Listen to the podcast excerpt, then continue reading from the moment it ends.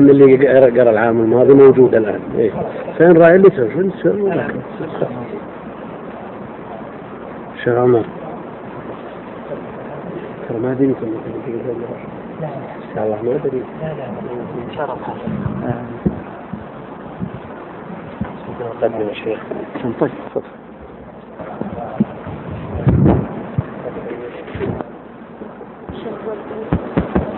الله الرحمن الرحيم. الحمد لله رب العالمين. وصلى الله وسلم على نبينا محمد وعلى آله وصحبه أجمعين. اسمكم جميعا أيها الأخوة الحضور وأيها الأخوة المستمعون عبر موقع البث الإسلامي. نرحب بفضيلة الشيخ الدكتور عبد الكريم بن عبد الله الخضير في محافظة المذنب. نسأل الله بمنه وكرمه أن يكتب خطواته حسنات وأن يبارك في علمه وأن ينفع به الإسلام والمسلمين.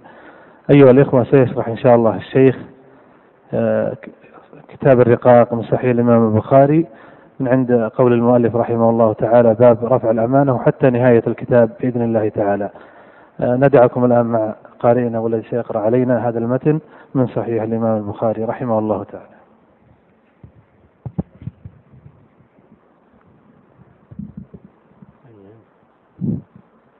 السلام عليكم ورحمة الله وبركاته. الحمد لله رب العالمين وصلى الله وسلم وبارك على عبده ورسوله نبينا محمد وعلى آله وصحبه أجمعين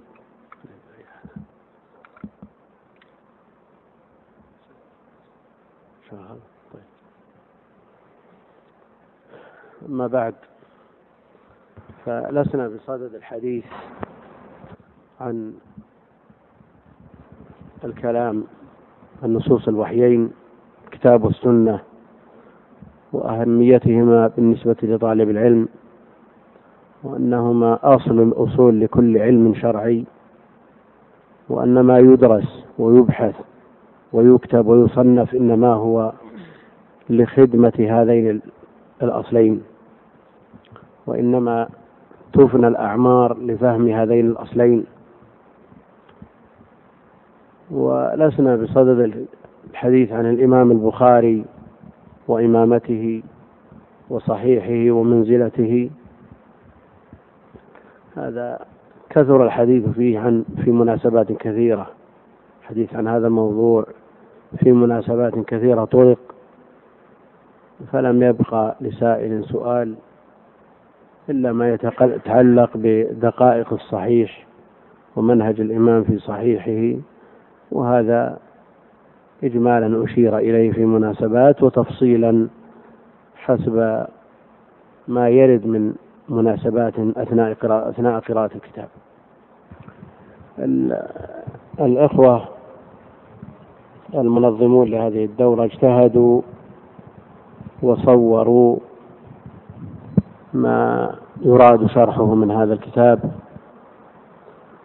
واجتهادهم إن شاء الله أنهم مأجورون عليه. مأجورون عليه. وإن كان اختيارهم للطبعة التي صوروها اختيار لا بأس به. لا بأس به يعني من طبعة متوسطة. ما هي بأصح الطبعات؟ وليست بأردى الطبعة. طبعة متوسطة. هذه الطبعة الطبعة التركية العامرة. طبعة جيدة تعب عليها لكن ليست على المستوى الذي أخرجوا به صحيح مسلم. المطبعة العامرة هذه تركية أو المطبعة هذه طبعت أمهات الكتب فمما طبعته الصحيحان صحيح البخاري وصحيح مسلم. طبعهم وعنايتهم بصحيح مسلم أجود. لم يولوا صحيح البخاري ما يليق به. وهو بالعناية أحرى وأجدر. لأن الاختلافات بين رواة صحيح مسلم يسيرة. أما في صحيح البخاري فكثيرة. هذه الطبعة سقط منها أحاديث. هم زعموا أنهم جردوها من إرشاد الساري القسطلاني. شرح البخاري. وهذا الكتاب أعني شرح البخاري القسطلاني. عنايته بالصحيح لا نظير لها. لا يقدم لا ابن حجر ولا العيني ولا أي شارح من الشراح القسطلاني في هذا الباب. من أراد ضبط الصحيح ألفاظ الصحيح بأسانيده ومتونه وصيغ الأداء فعليه بالقسطلاني. هم قالوا إن هذه الطبعة أخذناها بحروفها من القسطلاني. هذا في الجملة له أصل لكنه سقط عليهم أحاديث. سقط عليهم أحاديث ضبطوا بعض الألفاظ بما يختلف عن ضبط القسطلاني. أصح الطبعات لصحيح البخاري على الإطلاق هي الطبعة السلطانية التي طبعت سنة 1311 بأمر من السلطان حيث شكل اللجنة من كبار أهل العلم أكثر من خمسة عشر عالم.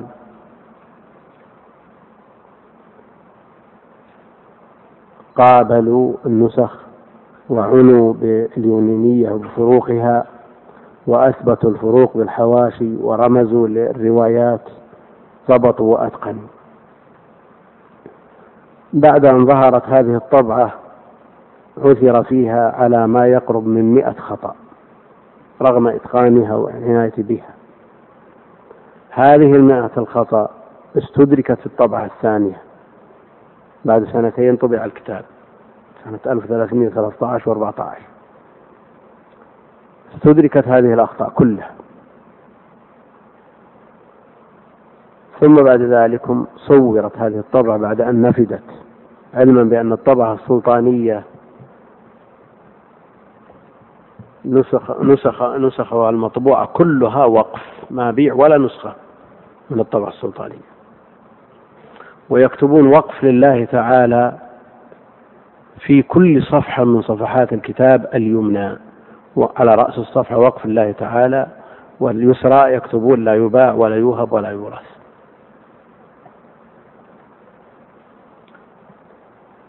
فما تيسرت لكثير من طلاب العلم الطبعة الثانية تيسرت ووجدت لمن اعتنى بالكتاب واهتم به وحرص على سلامة الطبع.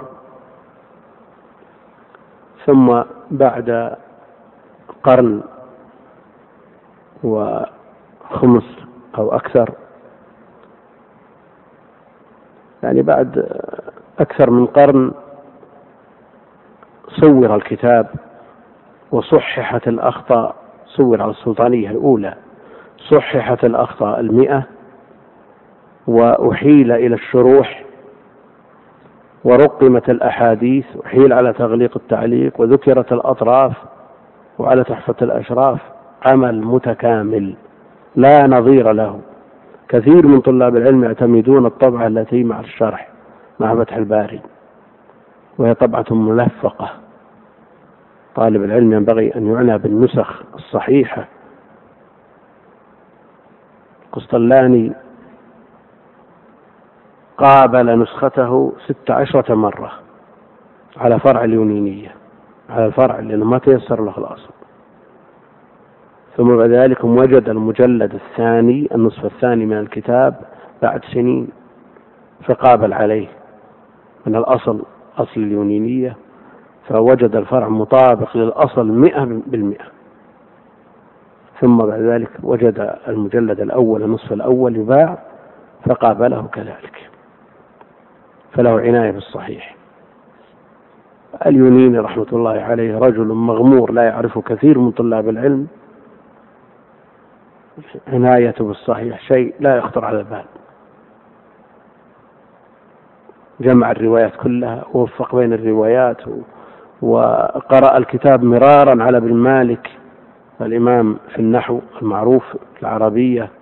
يوجه له يوجه له الروايات التي يظن أنها تخالف العربية. فهذا الكتاب ينبغي لطالب العلم أن يعتني به. والأخطاء التي في الطبعة التركية ليست كثيرة لكن بالنسبة لهذه المطبعة وقد عرفوا بالتحري والضبط والعناية وليست أخطاؤها مثل الخطأ في الاسم إبدال الضاد بالضاء سهل هذه. نعم؟ أدركت هذا. نعم. هذا سهل لأن من العرب من يبدل لغة يعني من يبدل الضاد بالضاء. نعم. والعكس.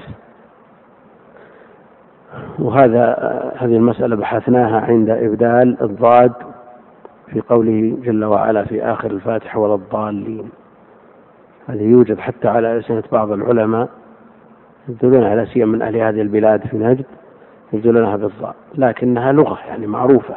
أشار إليها الأزهري وغيره وإن كان كثير من أهل العلم يبطل الصلاة بهذا إبدال حرف بحرف. يعني كما لو قال شخص بدل الحمد لله قال الحمد لله أو الذين نفس الشيء حرف بحرف. لكن المسألة كما تعلمون إبدال الضاد بالضاء أمرها يسير لكن الذي جاء بالكلام أن العناية بهذه الطبعة التي صورت ليست على المستوى المطلوب بالكتاب وهذه أفضل الطبعات الآن التي صورت لا نظير لها في الوجود فعلى طالب العلم أن يعتني بها ويقتنيها وفروق الروايات كلها في الحاشية يعني ما ما تركوا شيء. والكمال لله عز وجل لأنه وجد عند ابن رجب رحمه الله من الفروق ما لم يقف عليه اليونيني. يعني لا يظن الكمال بشخص. لا يظن الكمال بشخص لكنه يكفيه أنه اجتهد وضبط وأتقن وحرر. والله المستعان.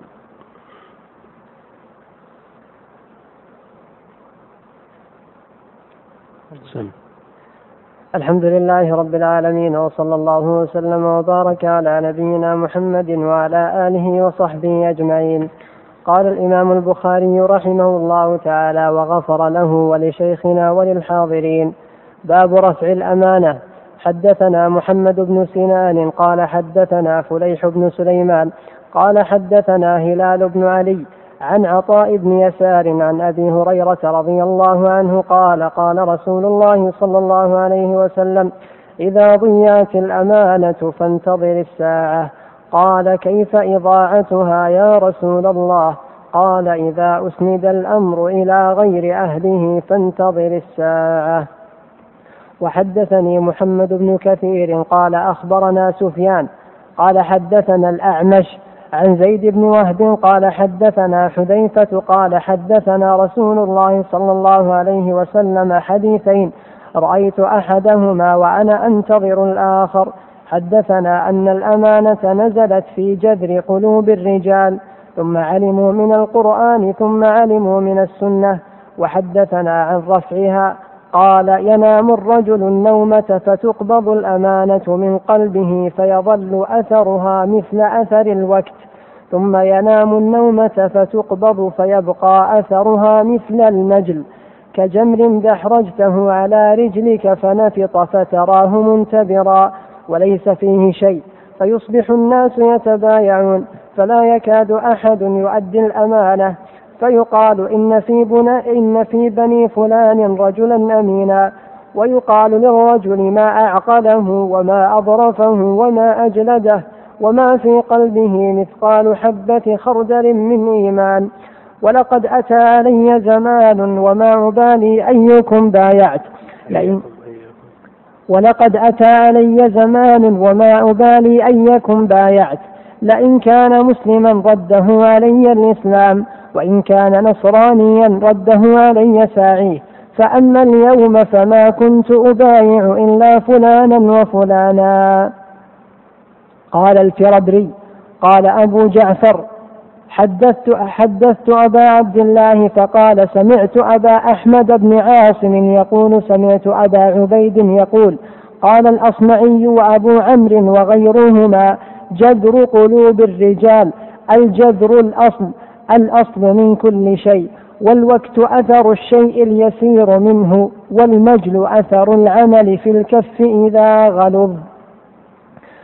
وحدثنا أبو اليمان قال أخبرنا شعيب عن الزهري قال أخبرني سالم بن عبد الله أن عبد الله بن عمر رضي الله عنهما قال سمعت رسول الله صلى الله عليه وسلم يقول إنما الناس كالإبل المئة لا تكاد تجد فيها راحلة.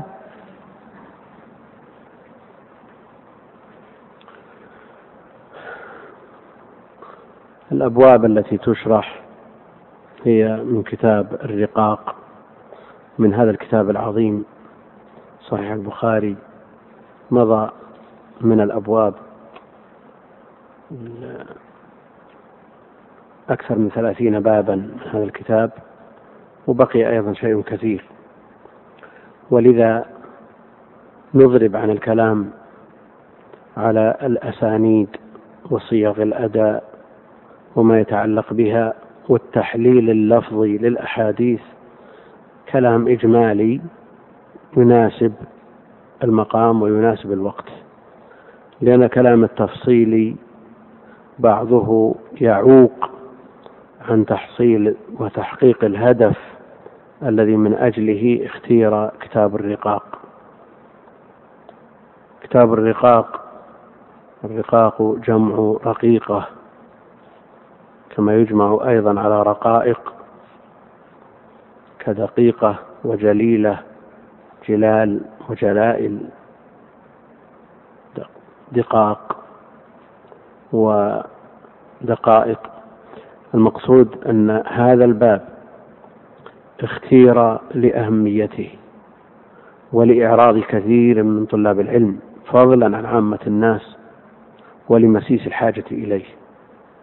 كثير من طلاب العلم يعنى بأحاديث الأحكام العملية وهي جديرة حرية بالعناية ليعبد الإنسان ربه على بصيرة. لكن ما الذي يسوق من علم إلى العمل؟ لا يسوقه إلى العمل إلا مثل هذه الأحاديث. هذه الرقائق وهذه الرقاق اشتملت على ما يرقق القلوب ويلينها لتنقاد إلى أمر الله وأمر رسوله عليه الصلاة والسلام.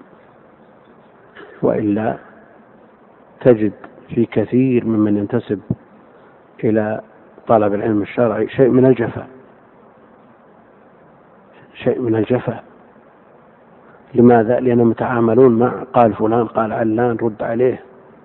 فإن قالوا قلنا. مع بعدهم عن مثل هذه الأبواب. وهذا الكتاب العظيم من أجمع الكتب. فيه جميع أبواب الدين. فهذا الاختيار وقد ذكرناه في الدورة الماضية وذكرنا المناسبة وسبب الاختيار وإن كان الانتقاد مع الأسف الشديد يوجد من بعض من ينتسب إلى طلب العلم. هذه الأحاديث يستطيع الإنسان يقرأها بنفسه ويفيد منها لكن هل منا من قرأها بالفعل؟ نادر. يندر أن يوجد من يقرأ في هذه الأبواب لأنها على حد زعمهم وظنهم ليست عملية. ليست عملية. هي عملية. هي التي تحدو إلى العمل. هي التي توجه إلى العمل. وما لوحظ البعد عن دين الله عز وجل بالنسبة لخواص المسلمين فضلا عن عوامهم إلا بسبب الابتعاد عن هذه الأمور التي ترقق القلوب وتلين القلوب. هي سياط القلوب كما يقول أهل العلم. هي السياط. العهد قريب قبل عشرين سنة ونحن نسمع ونحضر مجالس الوعظ المؤثرة. انقطعت هذه المجالس إلا ما ندر. نعم حل محلها أمور فيها خير وفيها نفع. دروس علمية مرتبة منظمة مؤصلة هذه تنفع لكن لمن؟ تنفع طلاب العلم. عامة المسلمين بقوا بدون شيء. وجد محاضرات من رجال أكفاء أثروا في أوساط الناس لكن أثروا على من؟ أثروا على شريحة معينة. بقي عامة الناس. جاءتهم هذه الأسباب الملهية والمشغلة والصادة عن دين الله عز وجل. حتى وجد منهم ممن هم من عمار المساجد. في السبعين والخمس والسبعين كانوا عمار مساجد. صاروا يسهرون مع هذه القنوات بدون مقابل وينامون عن صلاة الصبح. فالأمة بحاجة إلى طرق مثل هذه الأبواب بحاجة ماسة لطرق هذه الأبواب وهذه الأبواب يقوم بها آه، متوسط طلاب العلم. ما يلزم أن نأتي بالشيخ فلان أو العلان أو ابن جبرين أو أو ابن عثيمين رحمة الله فلا أو ما يلزم. طيب. أقول مثل هذه الأبواب تنفع عوام المسلمين ويمكن أن يؤديها على خير وجه؟ المتمكن من طلاب العلم ولا ما لا يلزم أن يكون أهل العلم الكبار هم اللي يتولونه. فكل حسب موقعه ومسؤوليته عليه أن يبذل. وعلى إمام المسجد وخطيب الجامع مسؤولية كبرى أمام الله عز وجل. فهؤلاء العامة الذين قد يحضر بعضهم الدروس لكن يضيق ذرعا بها. يصعب عليه فهمها ثم ينقطع. لكن مثل هذه الأبواب ما تشكل على أحد. والله المستعان. يقول الإمام رحمة الله عليه باب رفع الأمانة. باب رفع الأمانة. وهي أول ما يفقد. وفقدت إلا ما ندر وإذا كان الصحابي الجليل حذيفة رضي الله عنه يتحدث عن رفع الأمانة في وقته وأنه قبل ذلك ما كان يبالي على ما سيأتي. يعامل أي شخص مسلم أو كافر. أما الآن من ينصح أخاه المسلم؟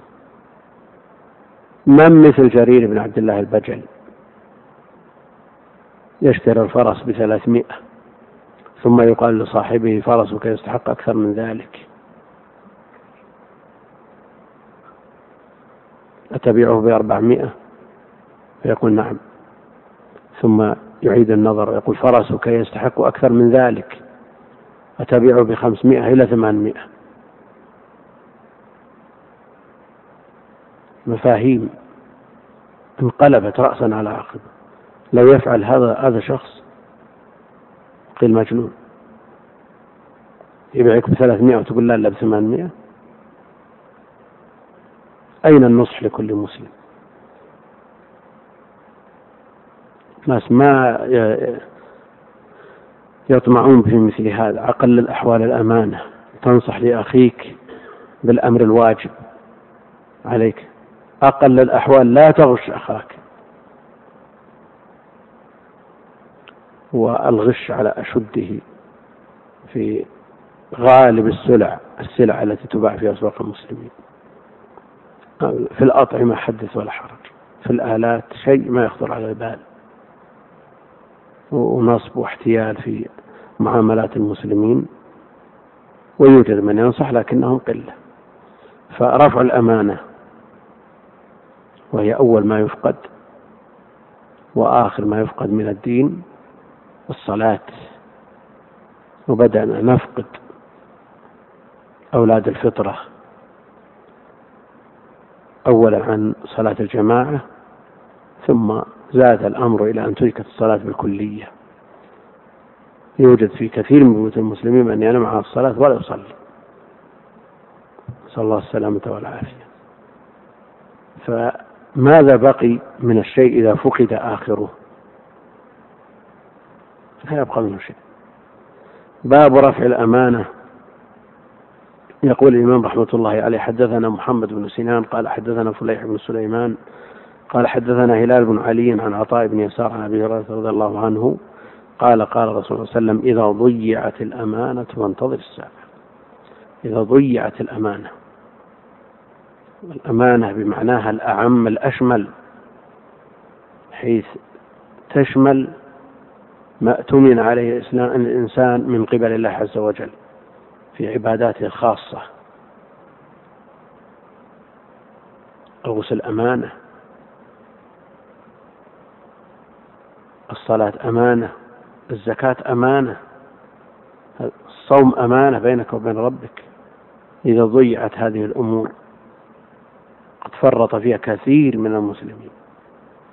نعم كثير جم غفير يؤدون هذه الأمور لكن هل تؤدى على الوجه الذي يرضي الله عز وجل؟ هذا فيه نظر. الأمة ولله الحمد ما زالت بخير والخير في أمة محمد إلى أن يقرب قيام الساعة إلى أن تأتي الريح التي تقبض الأرواح أرواح المؤمنين. ولا يعني هذا أن الأمة خلت من كل خير لا موجود لكن الخير هو الأصل. يوجد العلماء يوجد القضاة يوجد الدعاة يوجد العباد يوجد جميع الأصناف الممدوحة شرعا موجودة والله الحمد لكن الإشكال والطامة أن الخبث كثر. كثر الخبث. قد قال الصحابة النبي عليه الصلاة والسلام أنهلك وفينا الصالحون؟ قال نعم إذا كثر الخبث. نعم. إن الله يأمركم أن تؤدوا الأمانات إلى أهلها. المعاملات مع الناس كلها أمانة مبنية على الأمانة. شخص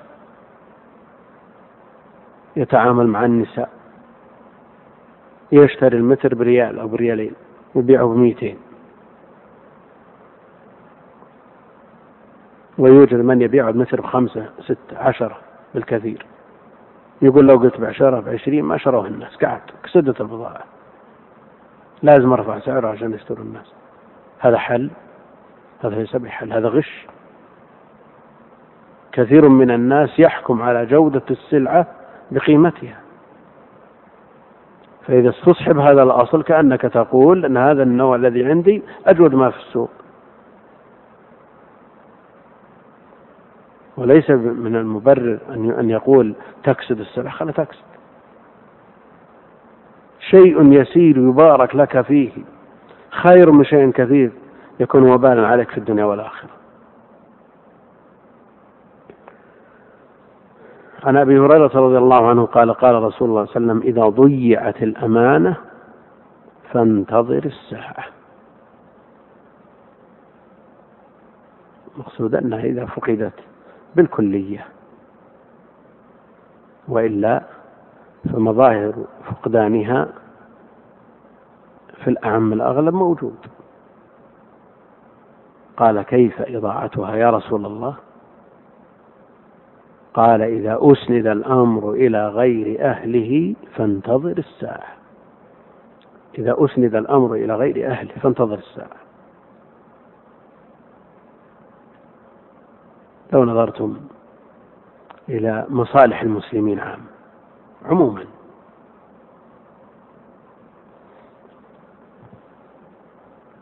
متى تجد الشخص الكفء المناسب لهذا العمل في مكانه؟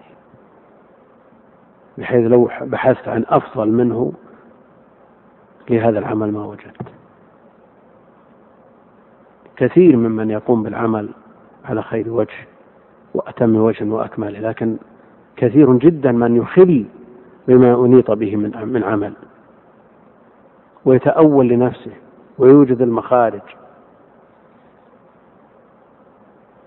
مع الأسف أنه يوجد بعض من عليهم مظاهر الاستقامة من يقول هذا الراتب وهذا الجعل الذي جعل لي هو نصيبي من بيت المال ولا المعمل وهذا ليس بصحيح. أنت أجير. أنت أجير. استؤجرت لهذا العمل لتؤديه على أكمل وجه في مقابل هذا الذي تأخذه من بيت المال.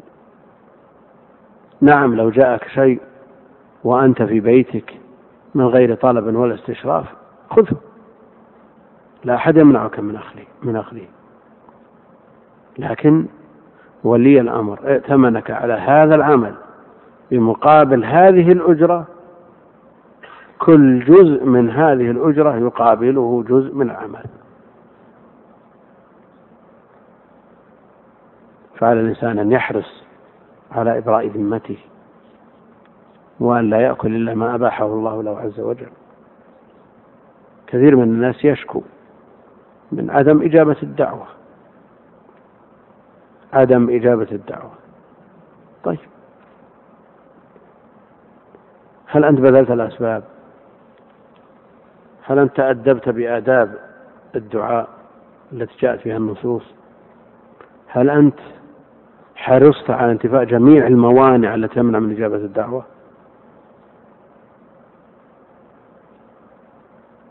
مطعمك حلال مشربك حلال غذيت بالحلال؟ يستجاب لك. تفرط في أعمالك الواجبة وتقول ترد الدعوة ترد الدعوة. فأنى يستجاب له. استبعاد. كيف يستجاب لمثل هذا؟ والله المستعان. فكثير ممن أسند إليه الأمر غير كفء. نعم على ولي الأمر أن يحرص على إسناد الأعمال إلى الأكفى. ولا يلزم أن يكون مصيبا في جميع ما يختاره. حتى شرح ما يلزم عليه أن يجتهد. قد يصيب وقد يخطئ. لكن على من ولي وأسند إليه أمر أن يج أن يؤديه على الوجه المطلوب. الله المستعان. يقول الإمام رحمه الله تعالى حدثنا محمد بن كثير قال أخبرنا سفيان. حدثنا الأعمش عن زيد بن وهب قال حدثنا حذيفة قال حدثنا رسول الله صلى الله عليه وسلم حديثين. رأيت أحدهما وأنا أنتظر الآخر. حدثنا أن الأمانة نزلت في جذر قلوب الرجال. في جذر قلوب الرجال. أصل القلوب لباب القلوب.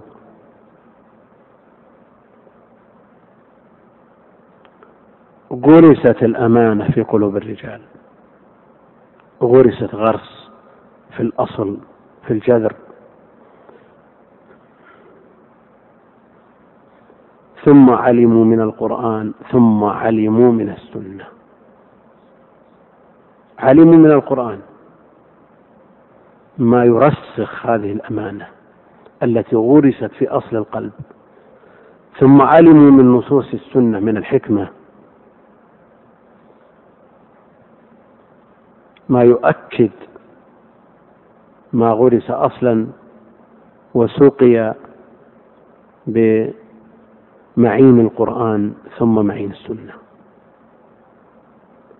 والعطف بثم يدل على أن طالب العلم عليه أن يبدأ بالأهم فالأهم.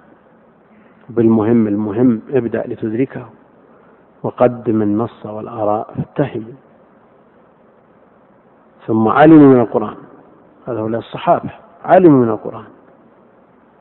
لا يتجاوزون عشر آيات حتى يتعلموا ما فيها من علم وعمل. مكثوا السنين الطويلة لتعلم البقرة. ما روي عن عمر وابنه عبد الله بن عمر في هذا معروف. ونحن لا نصيب لكتاب الله عز وجل من أوقاتنا. ولا ما يعين على فهم كتاب الله عز وجل. والتقصير في حق القرآن والتفسير ظاهر من العلماء والمتعلمين. هل يوجد تفسير الآن ألوف مؤلفة من الدروس على مستوى البلاد المملكة كلها؟ ألوف.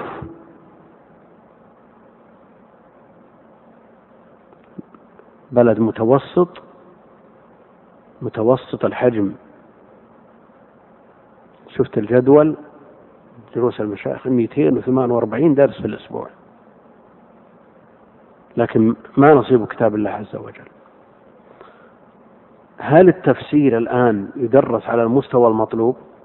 ولا مجرد قراءة؟ اقرأ بتفسير ابن كثير أو تفسير فلان وإن كان تصحيح لفظة ولا شيء وهذا تفسير. هذا ما بتفسير. هذه قراءة. هذه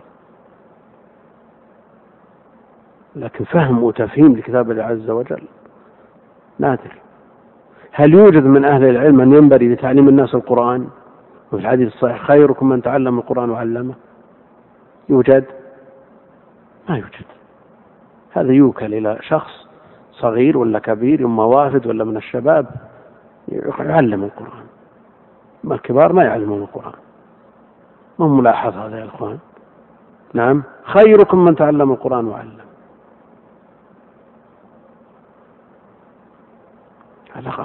خلونا من الطبقة العليا الكبار جدا. الدكاترة المدرسين في الجامعة فيهم واحد يجلس ليقرأ الناس القرآن؟ ما تجد. ما بلغني اثنين في الأحساء دكاترة من أساتذة درسوا القرآن في الحلق أجزل الله لهم المثوبة. يعني كون العالم الكبير يعنى بالقرآن. نعم لهم حظ كبير من القرآن. أنا أعرف من شيوخنا من من يقرأ القرآن في سبع في قيام الليل. يعني ورده أربع وزيادة. هذا موجود يعني شيوخنا أهل علم وعمل لكن يبقى كيف يربى طلاب العلم على على أهمية القرآن والاهتمام بالقرآن؟ ونحن لا نرى له نصيب من دروسنا. والله المستعان. ثم علموا من السنة. السنة هي المبينة للقرآن. الأصل الثاني بعد كتاب الله عز وجل. وما ثبت بالسنة لزومه على المسلم مثل ما ثبت بالقرآن. بلا شك. إذا جاءك الأمر من الله عز وجل على لسان نبيه عليه الصلاة والسلام فكأنه جاء في القرآن. لأن السنة وحي وما ينطق عن الهوى إن هو إلا وحي يوحى. فالسنة وحي. ولا يقلل من شأن السنة إلا من في قلبه شيء. قلبه مرض. نعم الترتيب من حيث القوة في الثبوت يرتبون يقول الكتاب قطعي والسنة فيها القطع وفيها الظني لا بأس. كونه مصدر ثاني يعني بعد القرآن في الثبوت. هذا كلام الله عز وجل المتعبد بتلاوته رتب عليها الأجر العظيم بمجرد القراءة. ولم يرتب الأجر على مجرد القراءة إلا بالنسبة لكتاب الله عز وجل. أما بالنسبة للزوم العمل فالعمل بما ثبت في السنة قول كل من يعتد بقوله من أهل الإسلام ولم يخالف في ذلك إلا من لا حظ له في الإسلام. بعض الطوائف المنتسبة إلى الإسلام يقللون من شأن السنة. ويحتكمون إلى الكتاب ويوجد من يسمون أنفسهم بالقرآنيين. هذا ضلال نسأل الله العافية. هذا تضييع كل أو جل ما في القرآن إجمال. تبينه السنة. فإذا ألغيت السنة كيف نفهم القرآن؟ ثم علموا من القرآن ثم علموا من السنة وحدثنا عن رفعها. قال ينام الرجل النومة فتقبض الأمانة من قلبه. ظلم. رجل أمين تقبض الأمانة من قلبه. أو عقوبة لما ارتكبه من ذنب. عقوبة. ولا يظلم ربك أحد.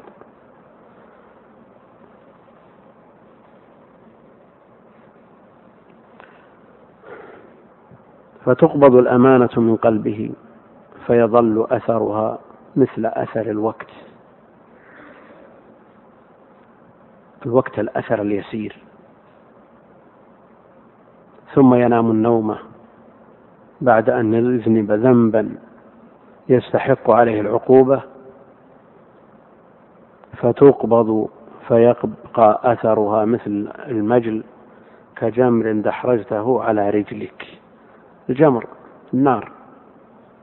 إذا دحرجت النار أو وقع شيء من النار نسأل الله السلامة من نار الدنيا والآخرة. يبقى أثره منتفخ منتبر.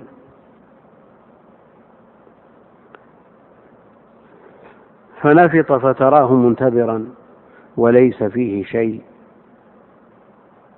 قد يقول قائل الانتفاخ الذي يحصل من أثر الجمر إذا فقع يخرج منه ماء سائل. هذه مرتبة فوق ما يراد في الحديث. هذا شيء أعظم مما يراد في الحديث. هو مجرد أثر منتفق وليس فيه شيء. وليس فيه شيء فيصبح الناس يتبايعون فلا يكاد أحد يؤدي الأمانة. لا يكاد أحد يؤدي الأمانة. مما اؤتمن عليه الإنسان النصح لكل مسلم.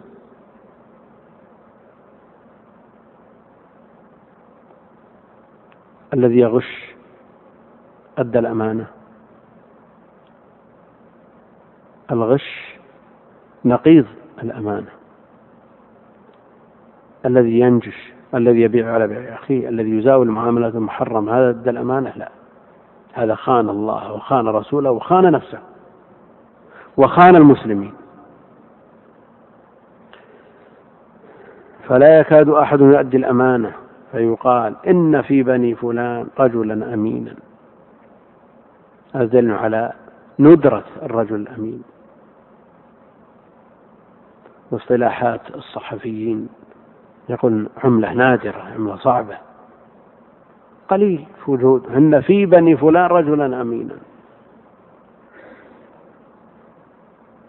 ويقال للرجل ما أعقله وما أظرفه وما أجلده وما في قلبه مثقال حبة خردل من إيمان.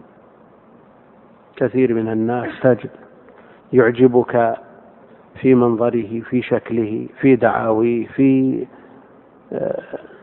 كلامه. كل هذه دعاوى. هذا تشبع وتصنع وتخلق بما يخالف ما في باطنه. حتى إذا رآه الناس قيل ما ما ما أجلده ما أظرفه ما أعقله. نعم الموازين اختلت. قد يقال لشخص ما أعقله من أمكر الناس. وقد يقال لأنصح الناس وأخلص الناس وأدين الناس. هذا رجل مغفل. هذا رجل مغفل. وإذا استشير بعض الناس استشارهم على رجل من خيار الناس تقدم لخطبة ابنته قال هذا شخص. تزوج شخص مغفل تؤخذ بنتك من بين يديه؟ ذكر ان إن امرأة تؤخذ من زوجها. لكن سبحان الله الموازين يعني اختلت. لكن هذا ما عقله ما أظرفه. جايب من الشهادات وجايب كذا.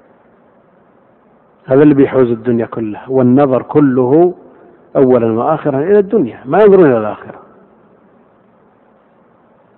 يعني لو كانت الموازين عندنا مثل ما كانت من سعيد ابن المسيب لما تقدم إليه ابن الخليفة لخطبة ابنته. ابن الخليفة الذي صار في من بعد خليفة تقدم لخطبة ابنته.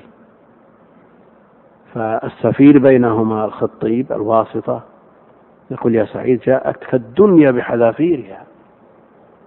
ما متصور انه بيرد ابن الخليفة. قال يا أخي إذا كانت الدنيا لا تزن عند الله جناح بعوضة. فما ترى يقص لي من هذا الجناح؟ وش بيعطونا من هالجناح جناح بعوضة وش بيجي من هالجناح النظرة النظرة إلى الدنيا. وتزوج هذه البنت التي يخطبها ابن الخليفة على شاب فقير لا يملك شيئا.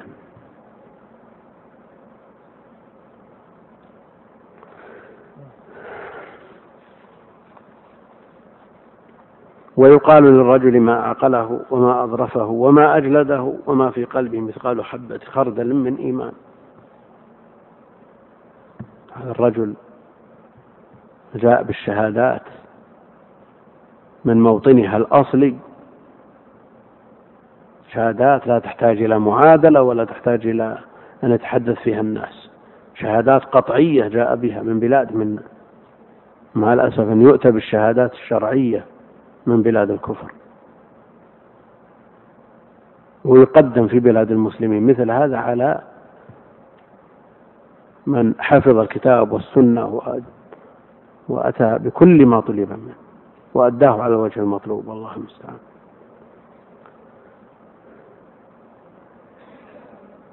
ولقد أتى علي زمان وما أبالي أيكم بايعت يبيع ويشتري من أي شخص. من غير تردد سواء مسلم أو غير مسلم. ولا يخشى أن يغش أو يخان أو يدلس عليه. لا يخشى ذلك كله. لئن كان مسلما رده علي إسلامه. الإسلام يردع أتباعه. الإسلام أوامر ونواهي فالمسلم الذي لا يأتمر بالأوامر ولا ينتهي بالنواهي هذا دعوة.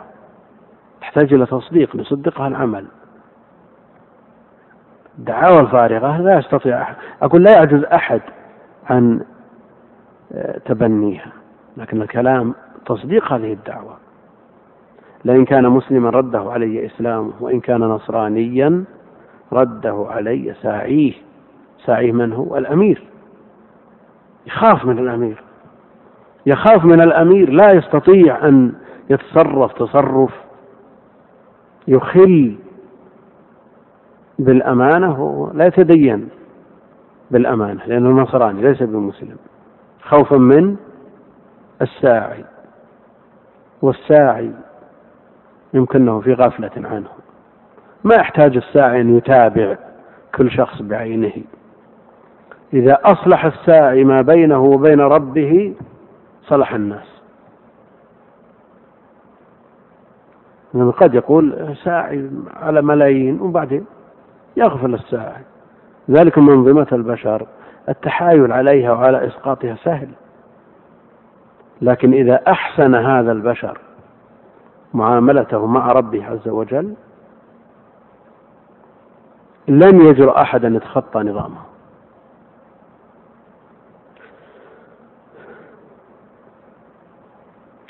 وإن كان نصرانيا رده علي ساعي فأما اليوم يعني بعد رفع شيء من الأمانة من بعض الرجال فما كنت أبايع إلا فلانا وفلانا.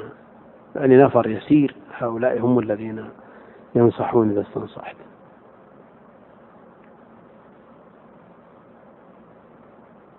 يعني يوجد في أسواق المسلمين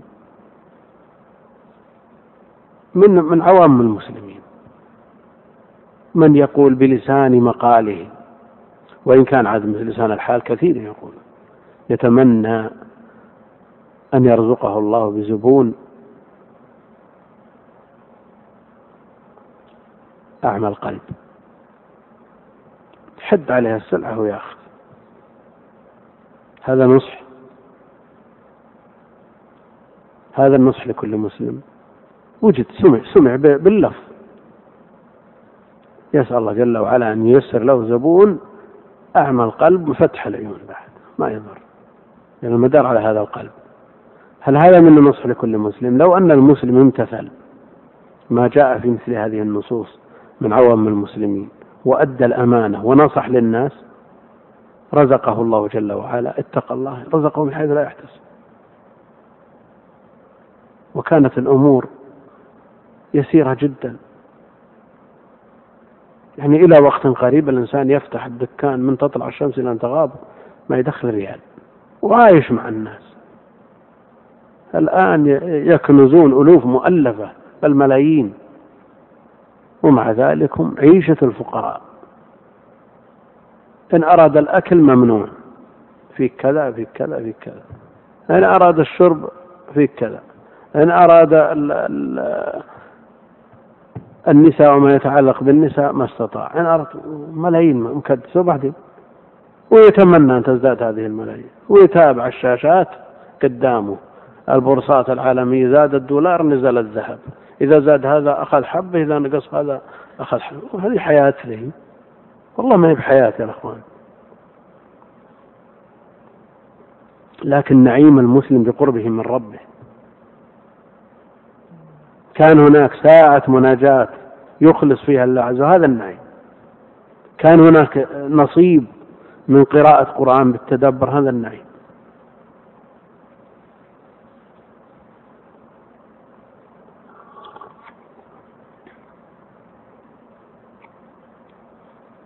هنا في بعض الروايات زيادة رواية أبي ذر يقول قال الفرابري قال أبو جعفر حدثت أبا عبد الله فقال سمعت أبا أحمد بن عاصم يقول سمعت أب سمعت أبا عبيد يقول قال الأصمعي وأبو عامر وغيرهما يعني من أهل اللغة يفسرون ويشرحون بعض الكلمات الغريبة في الحديث. جذر قلوب الرجال الجذر الأصل ومن كل من كل شيء والوقت أثر الشيء اليسير منه. هذا انتهى ما ما في رواية أبي ذر. في النسخة التي شرحها قسطلاني زيادة نصها والمجل أثر العمل في الكف إذا غلظ. ثم قال الإمام رحمة الله تعالى عليه حدثنا أبو اليمان. قال أخبرنا شعيب عن الزهري قال أخبرني سالم بن عبد الله أن عبد الله بن عمر رضي الله عنهما قال سمعت رسول الله صلى الله عليه وسلم يقول إنما الناس كالإبل المئة لا تكاد تجد فيها راحلة. صحيح. يموت الكفء وهو على رأس العمل يشغل المكان سنين يبحثون عن شخص بديل ما يجدون.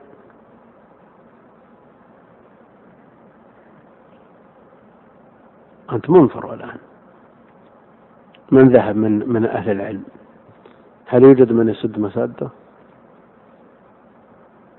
لا تكاد تجد راحلة. أم يوجد ناس على قدر الوقت وأهل الوقت لكن فات أئمة كبار؟ نسأل الله جل وعلا أن يعوض الأمة خيرا. وإذا كان أهل الحديث إذا مات شخص مسند يعني عنده أسانيد عالية. قالوا نزلت الأمة درجة بوفاته. فكم نزلت الأمة بموت بعض الكبار؟ درجات قربت من الحضيض. كانت الثقة بعلماء هذه البلاد كبيرة جدا. أخذت تنزل تنزل. والخير باقي إن شاء الله. واليأس ما هو بوارد. لكن شوف الحديث إنما الناس كالإبل المئة. إذا أردت أن تسافر وعندك رعاية من الإبل تقول يلا أي واحدة بس نركب هو بأي واحدة تختار هذه تصلح هذه تصبر هذه هذه جفول هذه هذه صعبة وهذه إيش؟ هذه ذلول نركب. تختار واحدة من المئة. كيف بالرجال؟ هذا يصلح هذا طائل هذا قاصر هذا حار هذا بارد هذا ما تجد الشخص المناسب المكان المناسب إلا واحد بالمئة. لا تكاد تجد فيها راحلة. هذا في سفر يسير قصير يمكن ساعة ساعتين يوم يومين شهر سنة وينتهي. لكن سفر عمر سفر أمة كاملة. يسيرها رجل كفء هذا الشاق. والله المستعان. سم. عفى الله عنك. باب الرياء والسمعة قال حدثنا مسدد قال حدثنا يحيى يحيى عن سفيان. قال حدثني سلمة بن كهيل. وحدثنا أبو نعيم قال حدثنا سفيان عن سلمة قال سمعت جندبا يقول قال النبي صلى الله عليه وسلم ولم أسمع أحدا يقول قال النبي صلى الله عليه وسلم غيره فدنوت منه فسمعته يقول قال النبي صلى الله عليه وسلم من سمع سمع الله به ومن يرائي يرائي الله به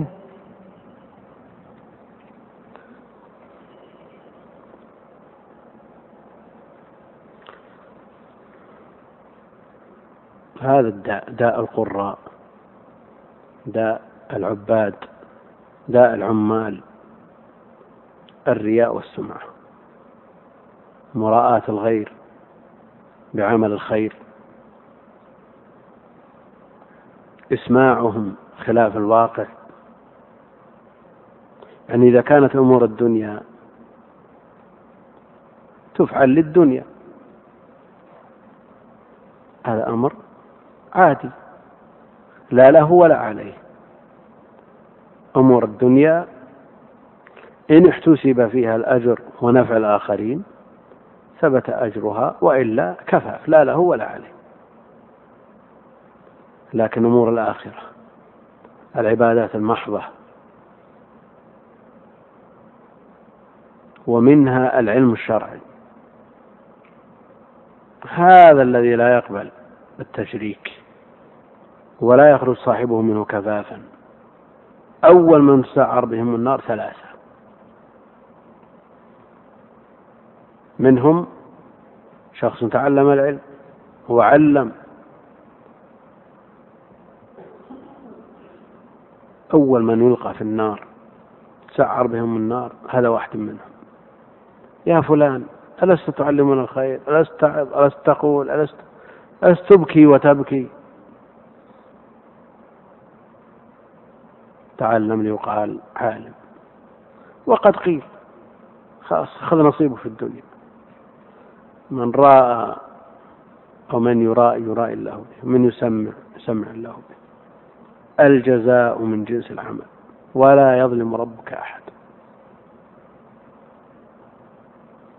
من كان يريد الحياة الدنيا وزينتها نوفي إليهم أعمالهم فيها وهم فيها لا يبخسون.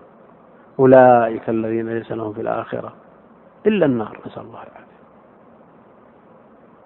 والنية تعزب شرود والدنيا من حب المال حب الشرف حب الرياسة حب التصدر المجالس هذا داء داء لا داء مثله. ما ذئبان جائعان. أرسل في زريبة غنم. بأشد وأضر على المسلم من حب الشرف والمال. بعض الناس يستدل على إخلاصه أنه لا يأخذ شيء من المال. زاهد. لكن انظر في الأمور الأخرى. يستدل على أن هذا الراقي مخلص. مخلص راقي مخلص. أو يقرئ الناس ويعلمهم خير ومنقطع لهذا الأمر ويقول مخلص. ليش مخلص؟ ما الدليل على أنه مخلص؟ قال تارك الدنيا ويرد الأموال وإذا قال على أحد كبير صغير أعطاه رفض. هذا دليل على إخلاصه لكن انظر إلى الجانب الآخر. بعض الناس يكفيه أن يقال شفى الله على يده فلان أو علان أو مشى على يده كما يزعم واحد. موجود الآن يقول سبعين مقعد مشوا على يده. بعد الرقاة يكفي هذا. يعني مو بالإنسان يقدم نفسه للقتال فيقتل ليقال جريء وهذا الآخر من تسعر بهم النار يوم القيامة. فالرياء داء خطير. خطير. والنية شرود. تحتاج إلى من يتحسسها في كل لحظة.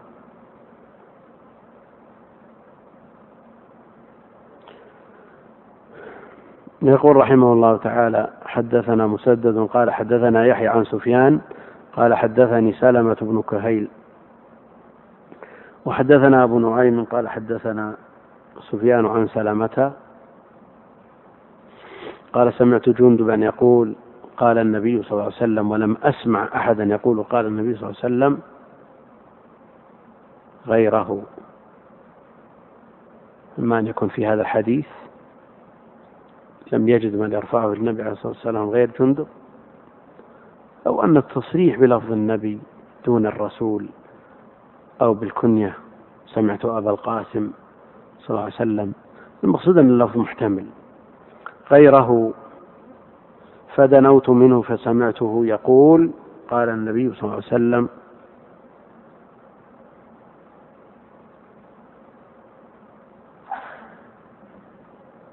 سلم كم أدرك من الصحابة؟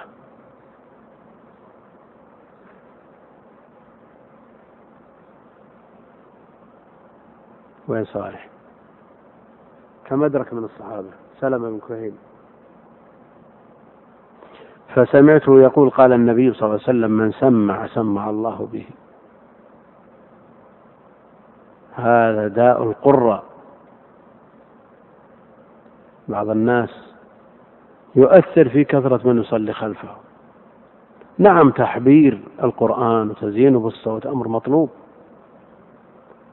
والنبي عليه الصلاة والسلام استمع لقراءة ابن مسعود استمع لقراءة أبي موسى الأشعري. وقال له أبو موسى لو علمت أنك تسمع حبرت يعني زدت في التحسين وهذا لا يؤثر. الكلام على القلب. الناس لا شك أنهم يتأثرون بالأصوات. ويشكل على كثير من الناس أنه يسمع الآيات من فلان فيتأثر ويسمع من فلان ولا يتأثر. هذا حسن الصوت وهذا أقل. إذا التأثير للصوت ما هو بالقرآن. نعم؟ هذا مشكل عند كثير من الناس. لكننا نقول هذا التأثير ليس للصوت إنما هو للقرآن المؤدى بهذا الصوت. للقرآن المؤدى بهذا الصوت. ولذا أمرنا بتحسين القرآن زينوا القرآن بأصواتكم. ليس منا من لم يتغنى بالقرآن. فالمأمور به مطلوب شرعا. ولا ضرر منه لذاته. نعم قد يقترن به ويحتف به ما يجعله آه، مصدر لما لما جاء الحديث. من سمع سمع الله به. قد يعجب بصوته قد يعجب بكثرة الحاضرين وينسى النية وينسى القصد. لكن تزيين القرآن وتحسين الصوت به والتغني به أمر مطلوب شرعا من سمع سمع الله به ومن يرائي يرائي الله به. هذا عباد هذا داؤهم. ليس معنى هذا أن نمدح من يترك العمل؟ لا. عليك أن تعمل وعليك أن تقصد بعملك وجه الله عز وجل. لا تقصد فلان ولا علان ولا اسمع فلان ولا لا. وليس العلاج في أن تترك. ليس العلاج الترك. كثير من الطلاب في الكليات الشرعية يشتكي. يكون حاول يخلص عجز. حاول جاهد بيخلص وعجز كل قدامنا وظائف قدامنا بيوت وقدامنا ما أدري إيش. ننتظر هذه الأمور. وعجزنا نترك. قل يا أخي لا تترك الترك ما هو بعلاج أنت جاهد. واصدق اللجأ إلى ربك عز وجل في أن يجعل عملك خالصا لوجهه مقربا إليه. اصدق اللجأ إلى الله عز وجل. وإذا علم الله سبحانه وتعالى صدق نيتك في هذا الطلب أعانك. وكم من شخص طلب العلم لغير الله عز وجل ثم جاهد جاهد إلى أن وصل إلى ما يريد. وليس هذا يدل من قريب ولا من بعيد أن يتساهل الناس في أول الأمر. لا عليهم أن يجاهدوا من أول الأمر.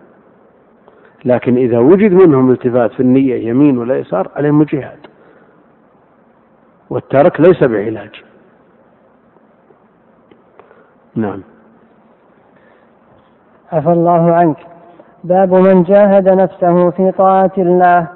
حدثنا هدبة بن خالد قال حدثنا همام قال حدثنا قتادة قال حدثنا أنس بن مالك عن معاذ بن جبل رضي الله عنه قال بينما أنا بينما أنا رديف النبي صلى الله عليه وسلم ليس بيني وبينه إلا آخرة الرحل فقال يا معاذ قلت لبيك يا رسول الله وسعديك.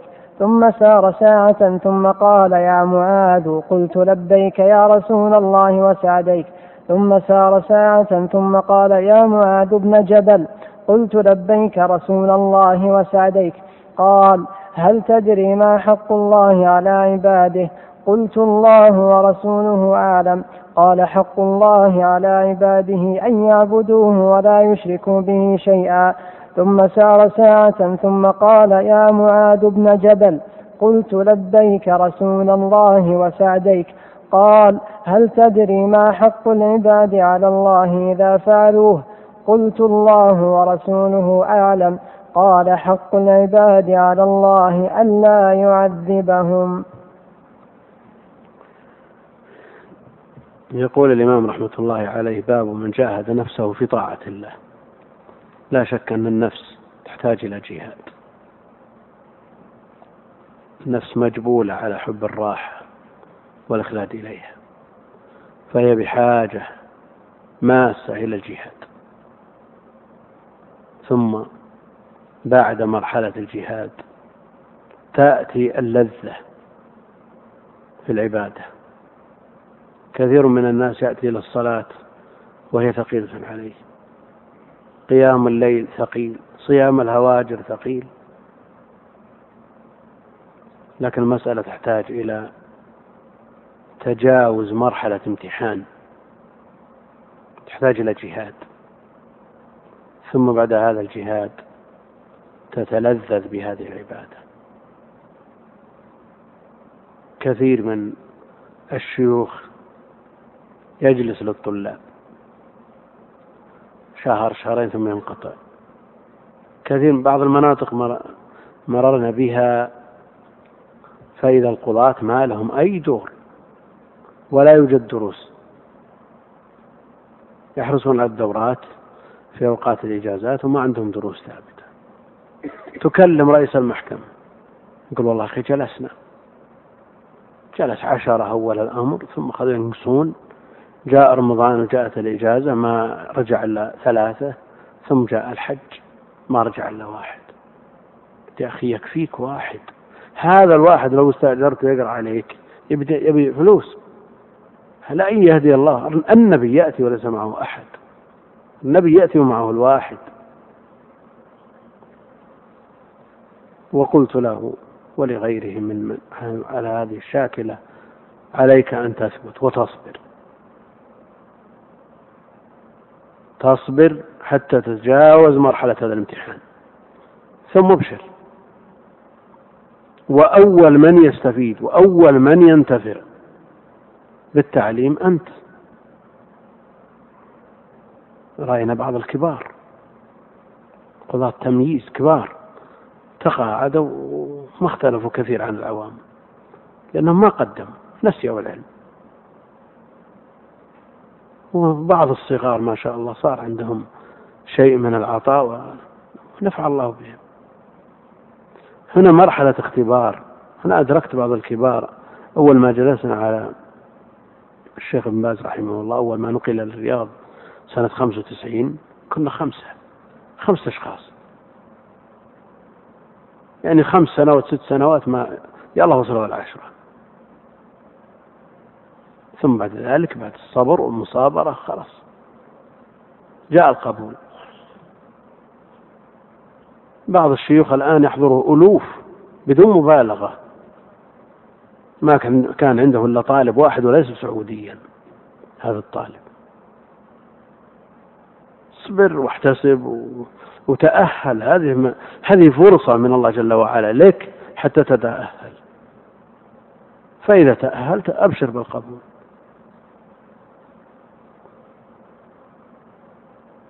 الناس لا يمكن أن يساقوا بالعصي إلى إلى الدروس. ما يمكن. هذه أمور مستحبة ما هي بواجبات. والقبول من الله عز وجل. إذا علم الله جل وعلا منك صدق النية وثبت أبشر بالخير وافترض أنه ما جاك أحد إلى آخر عمرك بعدين. أنت بذلت ما عليك بذلت السبب والنتائج بيد الله عز وجل. لا تترقب النتيجة في الدنيا. أنت مأمور بهذا شرعا. الطالب مأمور بأن يلتمس الطريق. وأنت مأمور بأن تعطي. لكن إذا ما حصلت النتائج. الداعية قد يمضي عمر طويل عشرات السنين ما استجاب له أحد. وقدوته في ذلك الأنبياء. الآمر الناهي. قد يصاب كثير من الأخوان بالإحباط. كنا أمر أنهى وعجزنا وكثرت وفعلت. أمر اثبت يا أخي. النتائج ليست بيدك. عليك أن تؤدي ما أمرت به. عليك أن تؤدي ما أمرت به. والشرع ولله الحمد في فسحة. ما قال فليغيره بيده وسكت ما راح فليغيره بيده فإن لم يستطع فبلسانه. وهذا أمر مع اللين والرفق. لا يعجز عنه أحد إن لم يستطع فبقلبه فأنت عليك أن تبذل ما أمرت به في حدود ما عندك من إمكانيات. تتعالى وتتعاظم. طالب مبتدئ تفتح درس بعلل الدار قطني أو درء تعارض العقل والنقل. أخي ابدأ صغار العلم قبل كباره. ويأتيك الصغار ثم يكبرون ثم يجي غيرهم وهكذا. ما الطلاب ما يحضرون إيش فتحنا درس وين؟ ما حضر. احد قال لبعضهم يا أخي أنت لو يجيك واحد ويقرأ عليك بدلا من أن تأتي بقارئ براتب هذه نعمة من الله عز وجل. أنت بحاجة أنت بحاجة ولا تؤهل نفسك. فالمساله تحتاج إلى جهاد. ومن ينظر إلى هذه الأمور لن ينتج شيئا. لن ينتج شيئا. من ينظر لحضر طلاب ما حضر فلان أكثر منك فلان أقل منك. ما لك دعوة بفلان. قلوب العباد بيد الله عز وجل. الآن تجدون في الجنائز. الناس ما يساقون بالعصيان. بعض الجنائز ما يحضرها أحد. وبعض الجنائز ما شاء الله. مشهودة. قد يكون هذا في حال الحياة اللي ما حضره أحد أشهر من ذاك. فالقلوب بيد الله عز وجل. قد يكون عند الإنسان صدق تعامل مع الله عز وجل فيسوق له الناس يدعون له ويثنون عليه. يعني بهر الناس في بعض الجنائز. خلائق لا يحصون وشخص لا يكاد يذكر. لكن الله سبحانه وتعالى هو الذي سير هؤلاء الناس. ليصلوا عليه ويترحموا عليه. والله المستعان. فهذه نتيجة مجاهدة على الإنسان أن يجاهد نفسه في طاعة الله عز وجل. يقول الإمام رحمة الله عليه حدثنا هدبة بن خالد. قال حدثنا همام خالد ترونها في هذه الطبعة بدون ألف مثل الحارث مثل إسماعيل ومالك كلها بدون ألف. نعم؟ قال حدثنا همام قال حدثنا قتادة قال حدثنا أنس بن مالك عن معاذ بن جبل رضي الله عنه قال بينما أنا رديف النبي عليه الصلاة والسلام ليس بيني وبينه إلا آخرة الرحل لا العصا التي يستند إليها الراكب تكون خلف ظهره قدر ثلثي ذراع وهي التي شبهت بها السترة. إلا آخرة الراحل آخرة الراحل ومؤخرته واحد. فقال يا معاذ قلت لبيك يا رسول الله وسعديك. بعدين سار ساعة يعني مقدار من الزمان يعني يختلف عن الساعة الفلكية المقدرة بستين دقيقة. مقدار من الزمان الله أعلم به يطول ويقصر. ثم سار ساعة. لأهمية ما يلقى. يلقى بهذه الطريقة.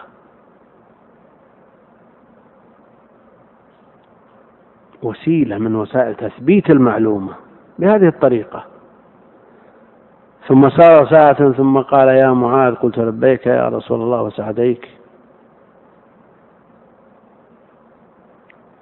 ثم سار ساعة ثم قال يا معاذ.